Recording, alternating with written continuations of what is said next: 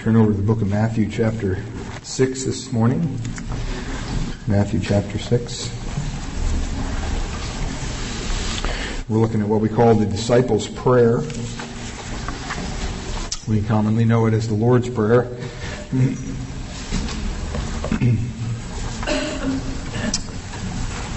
And I just want to read it for us this morning, Psalm, or I mean, Matthew chapter 6, beginning in uh, verse 9. In this manner, therefore, pray, Our Father in heaven, hallowed be your name. Your kingdom come, your will be done on earth as it is in heaven. Give us this day our daily bread, and forgive us our debts, as we forgive our debtors. And do not lead us into temptation, but deliver us from evil. For yours is the kingdom and the power and the glory forever. Amen. Last week we looked at the fatherhood of God and, and all that was captured in that first phrase there, our Father in heaven. And uh, we learned that, that our Father is, is much like a uh, dad to us. That's what that word means, Abba Father. And uh, it's, it's someone who cares for us, who wants to have an in, input into our lives. He doesn't want to be, as uh, some people feel, that God is a distant God that's unrelated to us. He, want, he wants to be uh, intimately involved in all of our lives. And one of those ways is through prayer. And so Jesus is giving us a model here of how to pray. He's not giving us a prayer to repeat over and over and over, but he's really giving us a model on how to pray. And uh, a lot of times when we think about prayer, a lot of times we focus on a couple different things, and usually it's our needs. We go to God and, and, we have different things that we need, and so we basically come to God and we say, hey, I, I want this, I need this, help me in this area, and, and that's kind of usually a last resort for some of us. We try everything we can, and then when that doesn't work, and we're kind of frustrated, we, oh, you know what, I forgot to pray. Maybe I should pray about this. And um, prayer is much more than that. God wants so much more um, out of prayer for us. And He really wants it to be a way that we can draw closer to Him in communion. Um, true prayer really brings the mind right into the presence of God, into His character, into His attributes, everything. And true prayer really brings the mind into that immediate contemplation of who God is. And that's what prayer should do. It's not just a want list. It's not just a give me list. Um, prayer is to impress you and I with, with, with God so much more than we are trying to impress God with our needs. Matter of fact, the Bible addresses that. It says, before you even ask, I know what you're going to ask for. That's not the purpose of prayer, just to ask for things. That's fine. But that's not the purpose of prayer.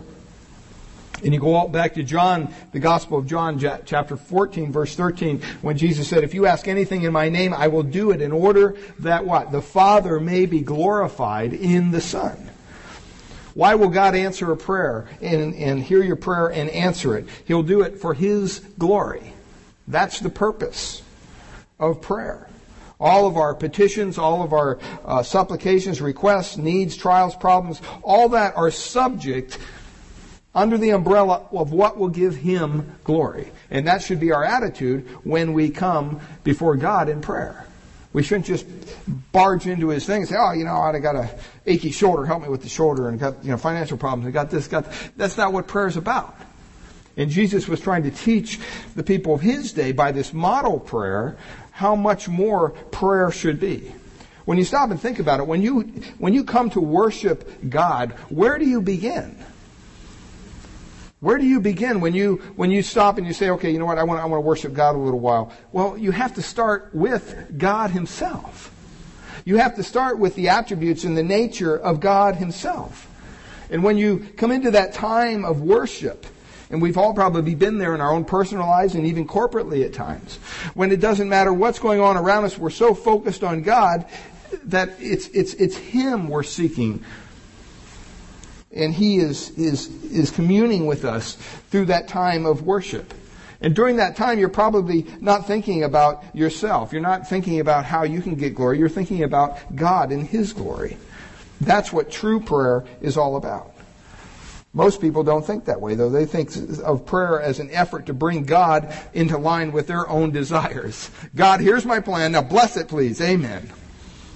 You know, well, what if God doesn't, if that's not God's plan? What are you going to do then? Is he going to bless that? Absolutely not. And so we have to be in subject to his sovereignty in our lives. We have to go to God with the idea that it's not about us. It's about God and His will and His sovereignty. You know, you see this on TV all the time. You see people with you know, on, on these television shows, these, these teachers, and, and they'll be, you know, uh, saying, you know, you just, you just tell God what you need and you just demand it because you have a right as a child of God. You don't have a right to demand anything from God. Who do you think you are? God is the most high, the creator of everything around us. It's amazing that we would be so bold as to tell God what he should do. God is all powerful. We're not. And you know what? Really, those kind of prayers that we see a lot of times on television and other arenas as well, you know, uh, name it and claim it kind of mentality, they're not anything new. Turn back to Genesis chapter 28. Genesis chapter 28 prayer is so much more than just going to God and listing off some needs or wants that we desire. Now this is, is Jacob basically here, and, and what he's doing is he's taking a vow. And it, and it says in verse 20 that Jacob vowed a vow. He's a patriarch. And he said here in uh, verse 20 of uh, Genesis 28, then Jacob made a vow saying, If God will be with me and keep me in this way that I am going and give me bread to eat and clothing to put on, so that I come back to my father's house in peace, then what? Then the Lord shall be my God. Hold on, Jacob. Who do you think you are? You know, this, God isn't a kind of a thing that you order on TV and you get in the mail and say, I don't like it, I'm going to send it back. You know, if it meets all your needs, then you can keep it. We'll give you your money back. You can send it back, whatever. That's not the kind of God we serve. And he started off his prayer all wrong. If God will be what? With me, he says and do this and do that and do that. Well, then I'll make you my God. See, a lot of times people come to Christ and that's exactly how they come to Christ. They have felt needs in their lives and they say, well, how is Christ going to meet my felt needs? My marriage stinks. My kids are out of control. I have financial problems. I don't like my job or whatever. Maybe if I come to Christ, God will make everything nice. Beloved, that's not why you want to come to Christ. The reason that you come to Christ, the reason that you bow your knee at the cross of Christ and come to Him as your Lord and Savior, the only reason is that you're in need of forgiveness for your sin. See, there's not a person sitting here today that at some point in some time in their adult life, in their childhood life, has not sinned in some way against a holy God. If you are, I want to come and touch you because you're perfect. Maybe you to rub off. See, we're all fallen short, the Bible says. We all are in need of forgiveness. We all have a, a, a heart that's darkened with sin. It's desperately evil, it says. And you may look real nice on the outside. But you know what? On the inside, your heart is black as coal, God says. And you say, well, I'm a good person. I try to. Well, no, you're not. You're not because God says you're not. God says all have sinned and fallen short. That means you're coming up weighing in the scales. That says basically that you're, you're trying maybe, but you're not making the mark.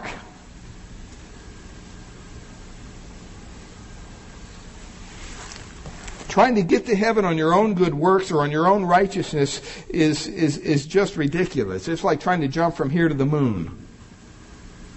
You may be the best high jumper in the world. You're not going to make it to the moon. There's no way. It's impossible.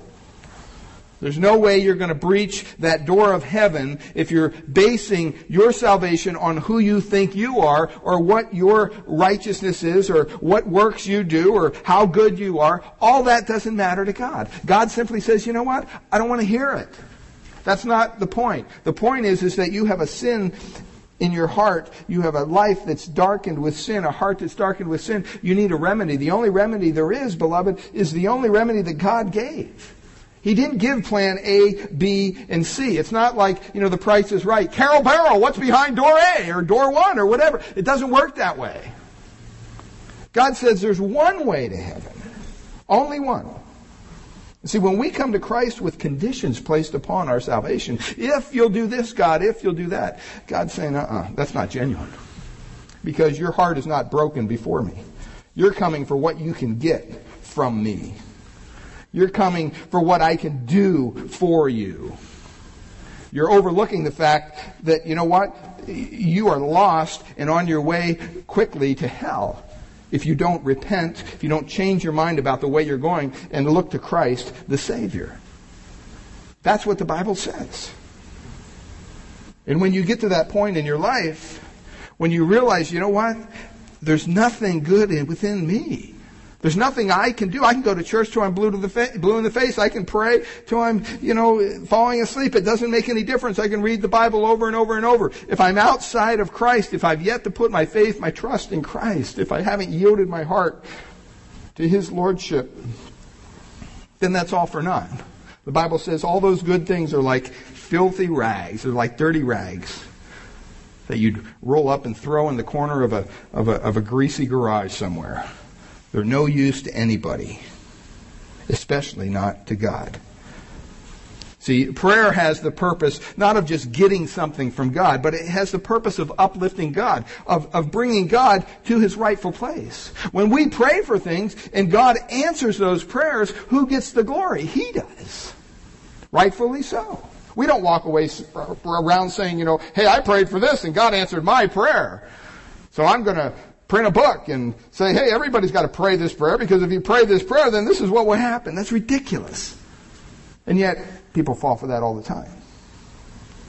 Prayer is the purpose, has the purpose of lifting God up, setting God in his rightful place, putting his majesty on display, putting his sovereign will on display. That's what prayer is for. And so when Jesus came to this prayer back in, in Matthew chapter 6, this model prayer that he gave us, he says very clearly, hey, I'm going to list some things off here, and I, and I want you to pray in this way. First of all, hallowed be thy name. Our Father in heaven, that's where you, you go. that's, that's our Father. That's, that's the fatherhood of God. Then he says, hallowed be your name.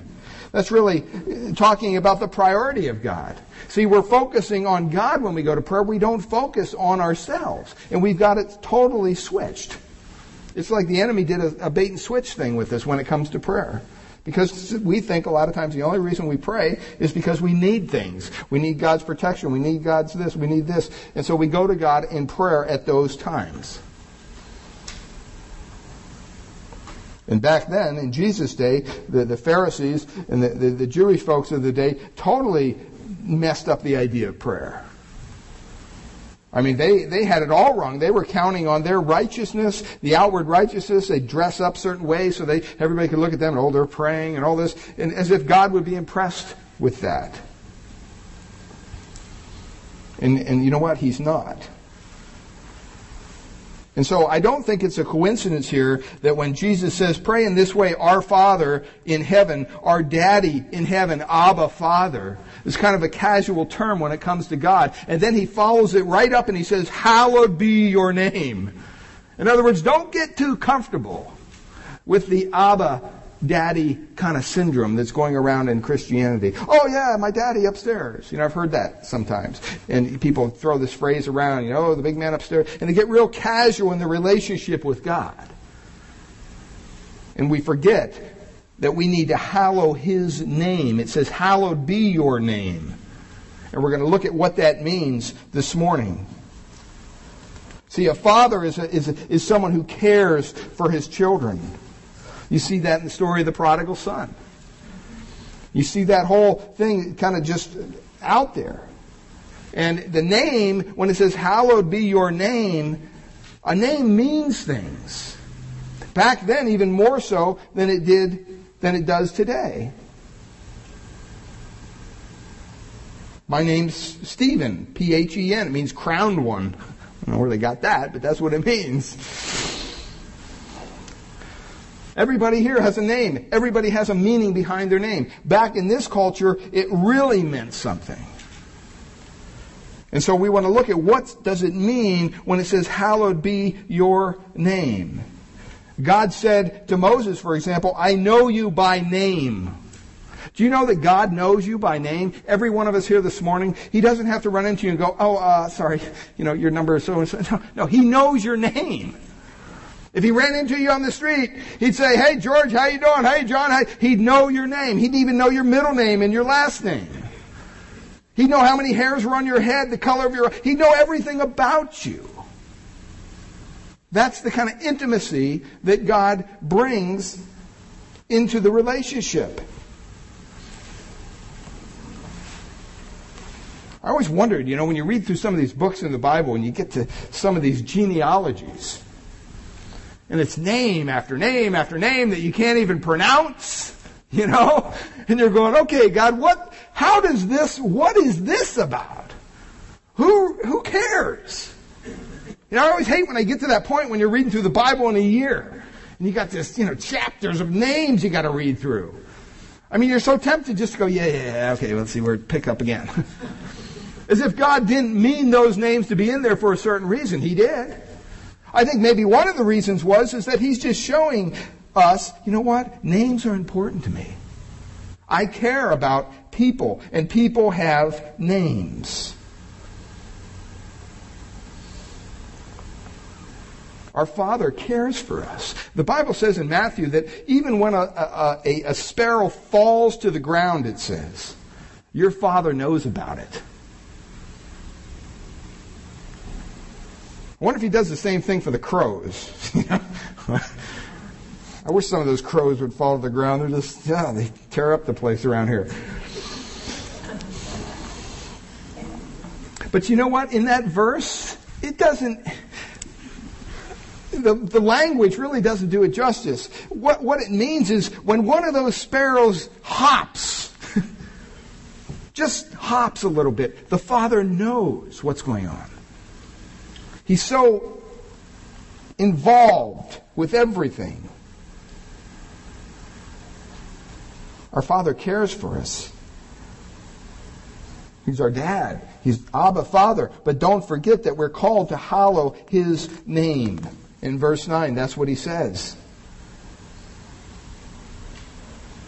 It's interesting that when you go through this, it says, Our Father in heaven, and then it says, Hallowed be thy name. That's the first petition. The second one is, Thy kingdom come. The third one is, Thy will be done. When you get through those three, then you can get to the part of the prayer where it says, Give us. right? It says, first of all, the model of this prayer is you better be setting God in his rightful place before you start bringing your request to me. Hallowed be your name. Thy kingdom come. Thy will be done. And by the way, if you could give us this, if you could forgive us, if you could lead us, and then it comes right back full circle. For yours is the kingdom, the power, and the glory forever. Amen. See, the ultimate priority in prayer is always God's priority. It's not our priority. When we say, hallowed be thy name, your name, it puts God in his proper place in our mind.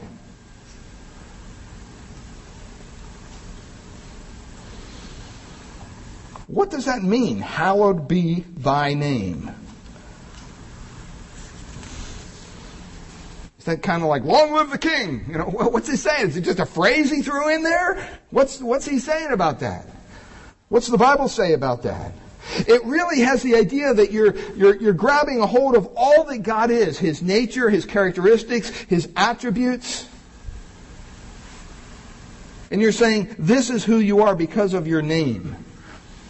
It's not just talking about the literal name of God. It's not restricted just to a title. That's not what he's talking about. Today, when we think of somebody's name, a lot of time it's just a name. That's it. We don't think of the meaning behind the name. We don't think of why they're called, who they're called, or what their name is, or whatever it is. See, back then they had, uh, they put a big emphasis on naming their children and why they would name them certain things. You can see that throughout the Bible. And when it came to the name of God, they were very particular in how they used his name. In the Old Testament, particularly, you read the word Jehovah. We see that over and over again. Well, you know what? In the Hebrew language, there is no such word as Jehovah. It's a non-word. Because they felt God was so lofty, they couldn't call him by his rightful name. The name of God in Exodus is I am that I am, Yahweh. The other familiar name that we're familiar with is Adonai, which means Lord. The Lord God, Yahweh, Adonai, Adonai. Not a, a, a Jew would never say those names because they, they considered it too sacred. And so they had to come up with a, a, a phrase that would work. And so what they did is they took the consonants out of Yahweh and they took the vowels out of Adonai, two names for God, and they put them together, and that's where we get the name Jehovah. That's where it comes from. They made it up so they wouldn't have to say the real word that is really God's name because they just thought, boy, it's, it's, it's, it's too, you know, we, it's too holy. Can't even speak God's name. And so what the Lord is teaching us here is that hallowing the name in which we have respect for who He is. It's not just His name, as they thought. It's not just a physical name, Adonai or Yahweh. It has the whole idea of encompassing everything that God is. All His characteristics, all His attributes. And there's a lot of different examples of that in Scripture.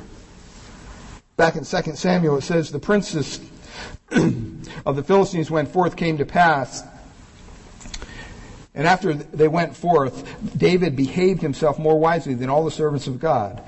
Now, David got a good reputation with all the people back then. He behaved himself more wisely than Saul, did I say God? Saul and his servants, so that in his, his name was much esteemed. Well, what does that mean? Just his name? No, it means his whole characteristics, his whole personality, everything that made up David was esteemed. Why? Because he behaved a certain way. They're not talking about the letters of his name.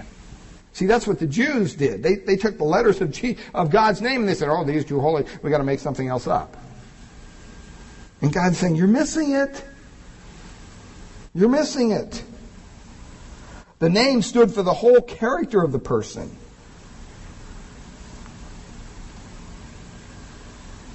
Back in Exodus chapter 34, Moses is having a little discussion with God about his glory, and he wants to be sure that God is with him, and he wants to be confident that God is there with him.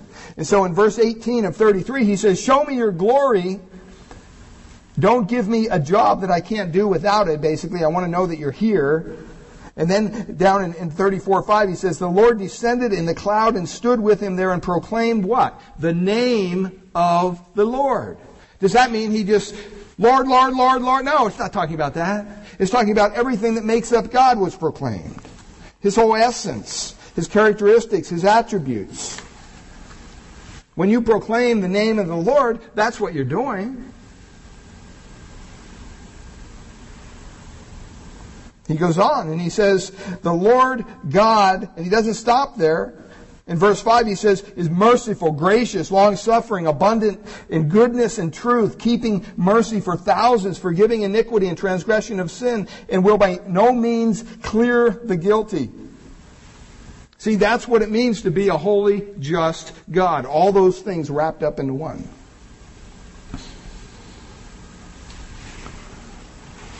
See, God says, God says, I will proclaim my name.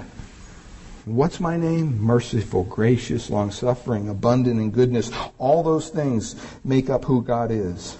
And so when we hallow his name, we're not just talking about the physical name. In Psalm 9:10 it says, "Those who know thy name put their trust in thee." Those who know thy name put thee trust in thee. Now, does that mean it's just, oh, you just got to know God's name and you're saved? Is that what it's talking about? No. It's not talking about just a physical name. It's talking about knowing all that God is. In Psalm 17, 717, it says, I will praise the Lord according to his righteousness and will sing praise to the name of the Lord Most High. The name being all that God is. That's what makes up the name of God. Psalm 102 verse 15 says, So the nations shall fear the name of the Lord. See, that's in, in, in, in the New Testament, kind of the other end of this is where it says, you know, if you confess Jesus as Lord, you'll be saved. And people have taken that to mean, well, just say it. Just say those words. Just say Jesus is Lord and you'll be saved. Go ahead, say it. And people have been led down a path of, of unbelief because they literally uttered those words. Okay, okay, I'll do it. Jesus is Lord. Now you're saved, brother. God bless you. Next. Is that what it means to be saved? I don't think so. Satan knows that Jesus is Lord. That doesn't save him. It's so much more than that. When you say Jesus is Lord, you're, you're, you're bringing your life, your entire life under the sovereign leadership of God, the sovereign headship of God.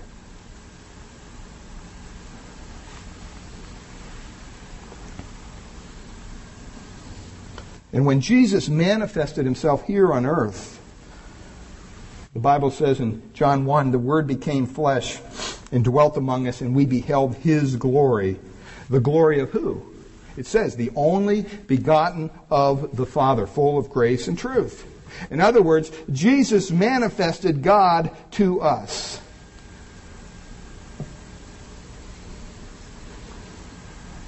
Jesus said in, in, in, John 17, 6, I have manifested thy name to the, the men whom thou hast given me.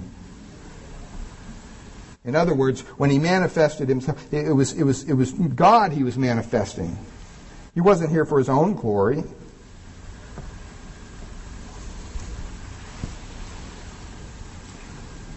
So it's not just some little phrase that Jesus throws in there.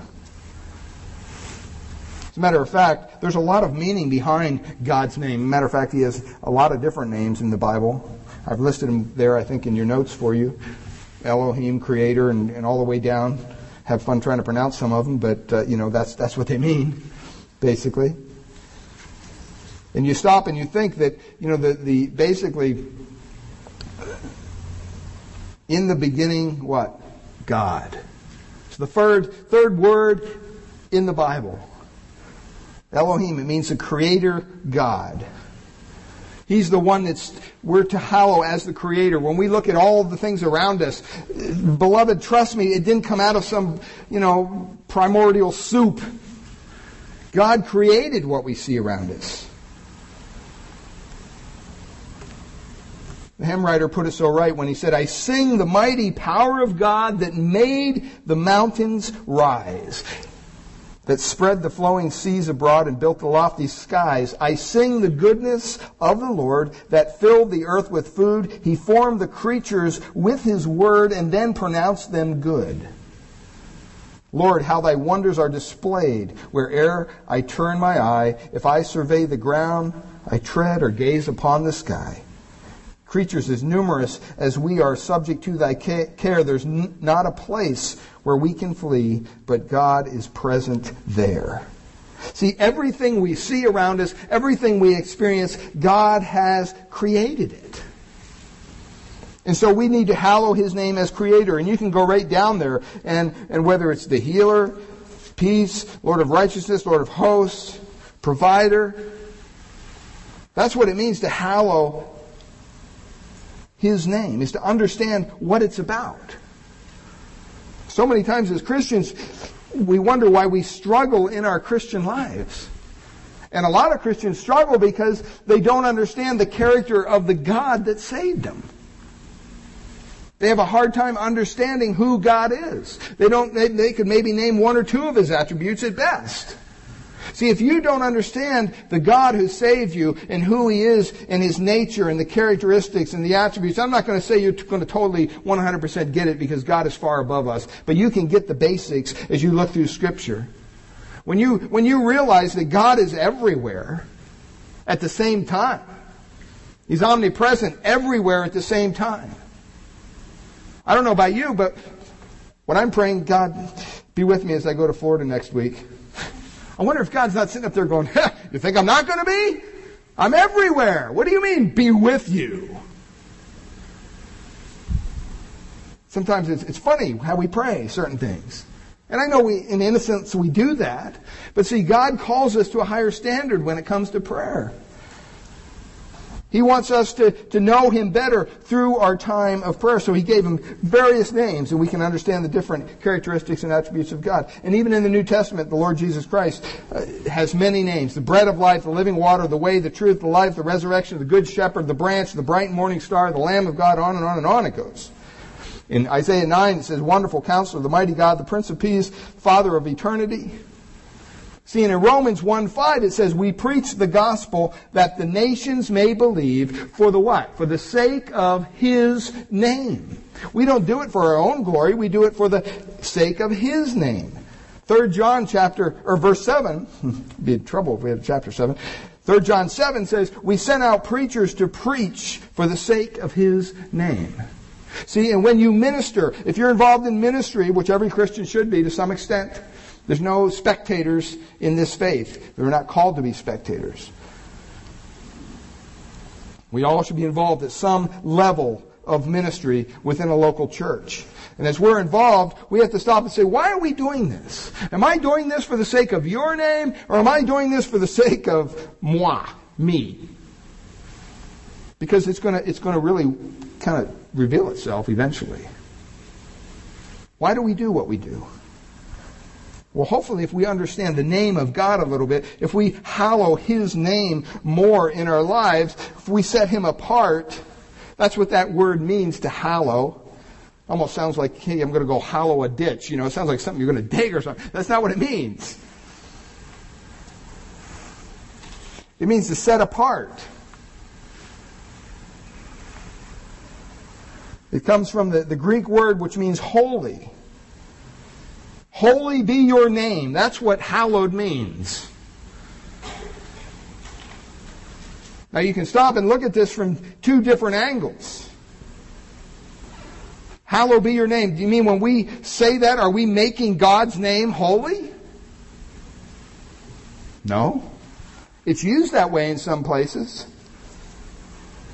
In some places it's used that way. 1 Peter 1.16 where Peter says, Be ye holy. What's he saying? He's saying, set yourself apart. Make yourself holy. Well, surely if God is holy, we can't make him any more holy. Holy be your name. Well, if it's already holy, why is he telling us to say that? See, in 1 Peter, it means we're unholy to start out with. And by coming into contact with something that is holy, we can become holy. Since God is eternally holy, it can't mean that here. Are we making God holy when we pray? No. God, I know you're unholy and I know you're common and ordinary, but now this prayer is going to make you holy. It's going to set you apart. no. Second way it's used in the Bible, and this is what it's used to here, is really, it's used to treat something or someone as sacred.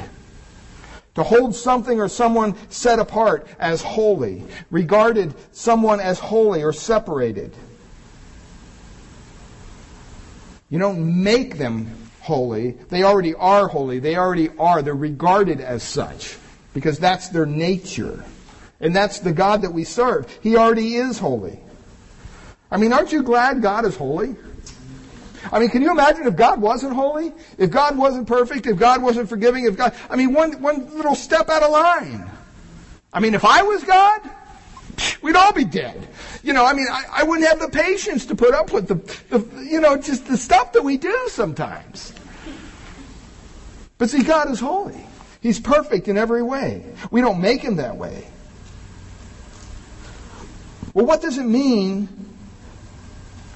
to be holy when you're saying this, hallowed be thy name? What's the difference?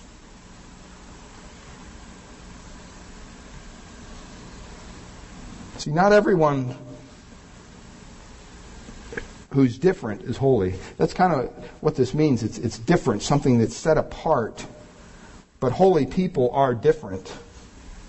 See, the basic idea is difference. It means uh, God is in a different whole cosmic sphere than us. He's on a whole different level. He's totally set apart from us. And yet he's completely intimate, intimate with us in every way. You remember in Exodus 20, verse 8, where it says, Remember the Sabbath day and keep it holy? Well, that day ought to be different than the other days. That's what it means. Or Leviticus chapter 21, verse 8, where it says that the priests were to be holy. They were to be different than other men. They were set apart to serve God. So holy means to be set apart, to be different, to have, you might say, another sphere of living exist in another quality of being. That's basically what it means when we say God is holy. He's totally on a different level. God is separated from us. God is uncommon. He's extraordinary. He's unearthly. He's separated from sinners. He's holy. He's undefiled. And now out of that comes the idea of us giving reference to his name.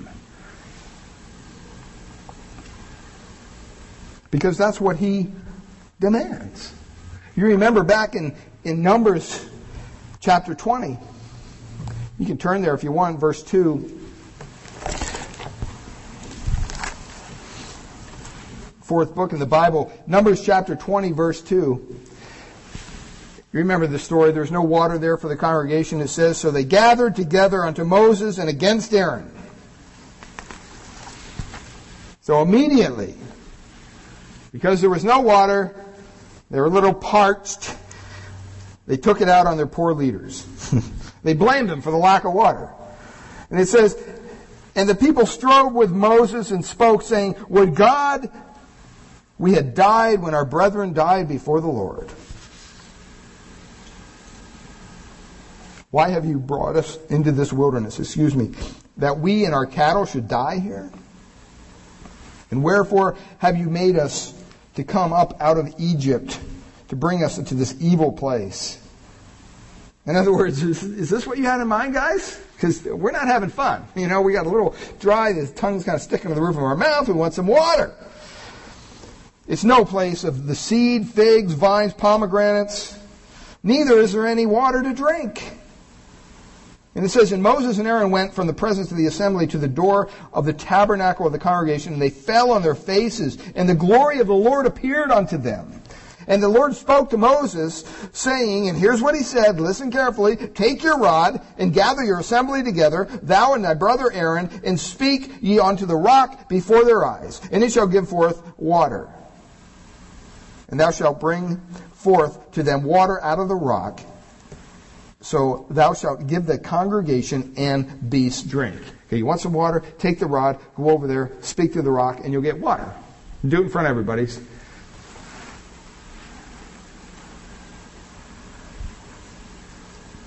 So here's Moses. What did God tell him to do? Speak. Let's look at what he does. Verse 9 Moses took the rod before the Lord, as he commanded him. Moses and Aaron gathered the congregation before the rock, and he said unto them, Hear now, ye rebels. it's a little ticked off, I bet. Must we fetch you water out of this rock? And Moses lifted up his hand, and with the rod he smote it, not once, but twice. Hit the rock twice with the rod. What did God tell him to do? Speak. Right? What's he doing here? He's hitting the rock. Not once, but twice. It's interesting that God speaks of the grace of God. He didn't make the congregation pay for Moses' sin. you see that? Because it says water came out abundantly and the congregation drank and the beasts also. And the Lord spoke to Moses and Aaron. And listen what he says. Because you believe me not to sanctify me. See that? to sanctify me. That's the same word in the Septuagint, which means holy, which means hallowed in the, in the text we're looking at this morning. It means you do not see me as one to be revered, to be honored, to be glorified, to be set apart, to be obeyed. And because you didn't do that, in the eyes of the children of Israel, you shall not bring this congregation into the land which I have given them. Pretty hefty fine to pay there, Moses, for your anger and your disobedience. And he never entered the promised land because he hit the stupid rock.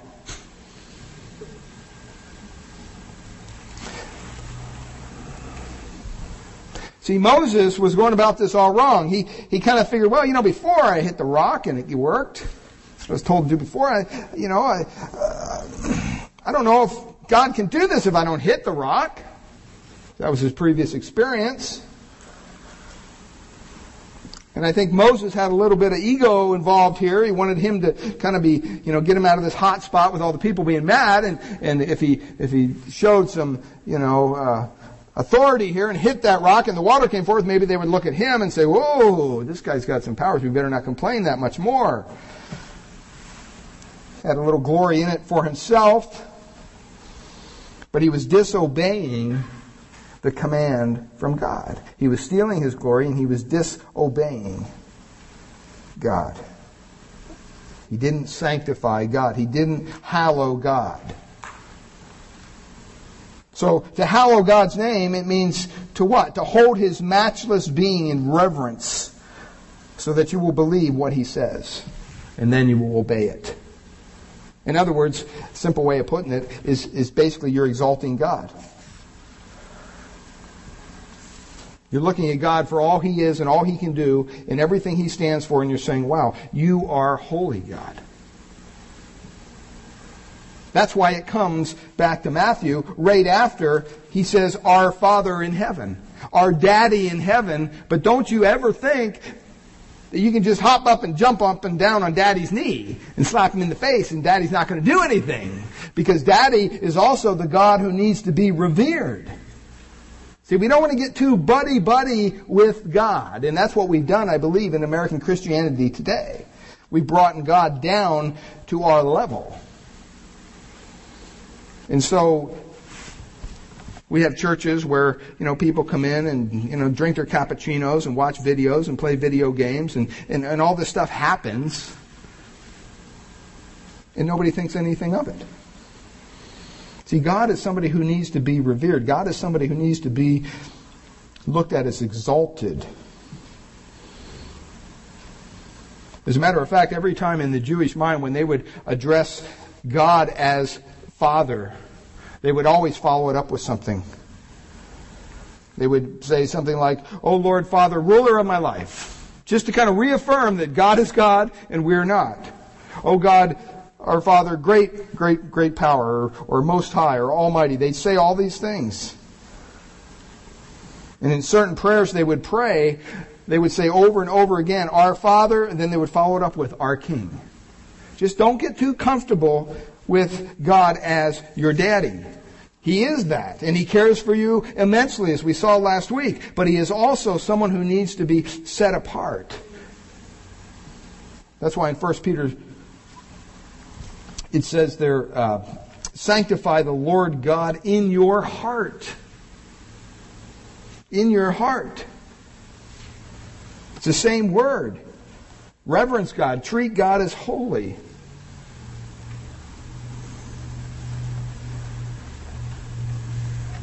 Well, we can say that, but how do we practically do this? How does this actually flesh out in our lives, you might say? Well, number one, it's not just by saying, Holy is Lord. I mean, that's true, but that's no different than the Jews saying that. They didn't mean it. I think we hallow His name when we believe that He exists.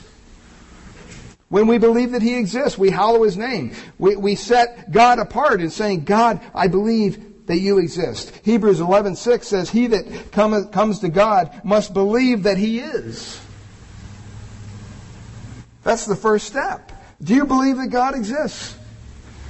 This week, Kirk Cameron will be over at the church over at uh, in Fremont there, and he's going to be sharing his testimony. And there was a point in time where he didn't believe God exists. He was a total atheist. And God touched his heart and opened his eyes. And through uh, the miracle of salvation, his eyes were awakened to the existence of God and then also his, his own de- depravity and sinfulness. And he came to Christ for salvation. Here's a kid that had everything. And he gave it up basically to follow Christ. Why? Because he exists. There's a lot of scientists Sir James Jeans, the, uh, uh, astron- astronomer, says no astronomer could ever be an atheist. I mean, when you start looking, even Kant the philosopher, one quote says, the law within us and the starry heavens above drive us to God. Now, he was messed up in a lot of areas, but he got that right.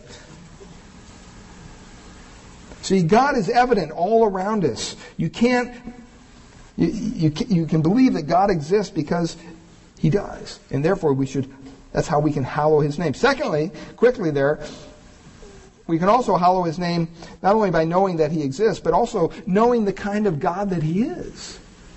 Do you know what kind of God you serve?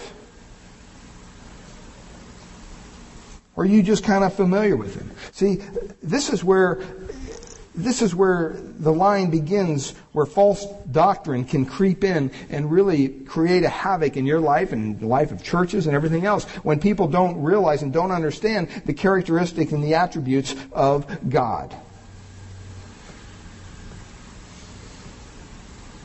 Because when something happens in your life, if you don't understand the characteristics of God, if you don't understand that, hey, this thing is happening for a purpose, you could turn to God and shake your fist at God and say, why are you allowing this to happen? I'm going to doubt you now. I disbelieve that you even exist. And you could go down that whole road questioning God. We're in no position to question God about anything.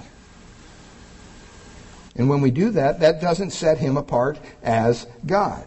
Even Job fell into that problem. He was trying to figure out why he was in the dilemma he was in. And he said this, Thou art cruel to me. God. Could God be cruel? I don't think so. I don't believe that's in his, within his uh, characteristics to be, to be cruel.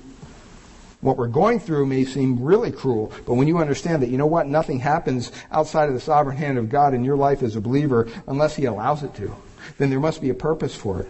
Yeah, but you don't understand. You know, I got this disease. Well, you know what? God allowed you to get it because He could have definitely prevented it. You don't understand, you know, my kid, well, you know what? He could have, you know, made things happen differently with your kids, but that's, that's what happened. And I'm not saying you just sit back in the armchairs of grace and have a fatalistic attitude toward life. That's not what we're talking about. But we are talking about putting God in his rightful place through prayer, hallowing his name. Thirdly, we hallow his name when we're constantly aware of his presence knowing that He is, knowing who He is, and bringing that into our everyday mind, realizing that He's there with us all the time. Uh, Psalm 16:8 said, David said, "I have set the Lord always before me." I mean, it's kind of like in the morning, just put God sunglasses on, and everything you see is, is through God's perspective, God vision. All right, it, kind of a thing like that. That's what we need. Because when we start seeing th- things through our own vision, that's when we start to question. That's when we start to doubt. That's when we get all depressed and worn out and, and just, oh, you know, just want to give up. Because we lose sight of who God really is. Just this last week, it was interesting. Crystal and Will had bought this house, their first house. They're all excited. Got basically everything done. The escrow closed. They got the keys to the house the, the, the, first couple days they had contractors in there ripping out carpets, putting in floors, putting in a, ripping out a wall and doing all this work. And then the real estate agent calls or somebody called the title company and said, oh, you know what? We can't give you the title. Hello? What do you mean you can't give me the title? You know, escrow's done. Everything's done. And I think Crystal said to her mom, you know, hey, you know what? I mean, whatever. I mean, if this doesn't work out, we're definitely going to benefit from a lawsuit because that's what the realtor told me because this is all wrong. But maybe God doesn't want us to live there. Maybe He wants us to live somewhere else. Good attitude. Didn't react, didn't go crazy. Sure, it was a little pressure, but it did work out. Actually, the lawyer for the real estate agent paid the title company a thousand bucks, wherever they wanted it, I don't know, and uh, and then the, the, the lawyer is going to sue the title company. But at least my daughter's got her title, so that's all that matters. But see, sometimes things happen in our life, and if we don't know the characteristic of God, if we don't know that God's there with us, we could stop and panic. And rather than respond to the situation, we react to it. See, that's what the enemy wants you to do. He wants you to react. He wants you to get all upset and bent out of shape and begin to question, why is this happening to me, God? Why, why, why? And, you know, pretty soon you're questioning your faith and all this stuff. You're looking at evildoers and you're saying, look at them, they're benefiting. Oh, why aren't I trying to do the right thing? And pretty soon you're in this big pity party. And God's got to bring someone along or he comes along himself and picks you up and says, hey, you know, this isn't what this is about. I'm with you always. And then the fourth thing there, we hallow the name of God when we live a life of obedience. See, that's the key. And these things build upon each other if you look at that, they definitely build upon each other. You have to believe that he exists, and once you believe that he exists, you want to know more about him, you want to know who he is. What kind of God would it be if he couldn't know who he is?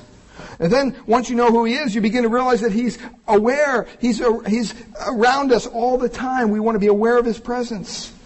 And because of that, we definitely want to live in obedience to him. That's what God calls us to.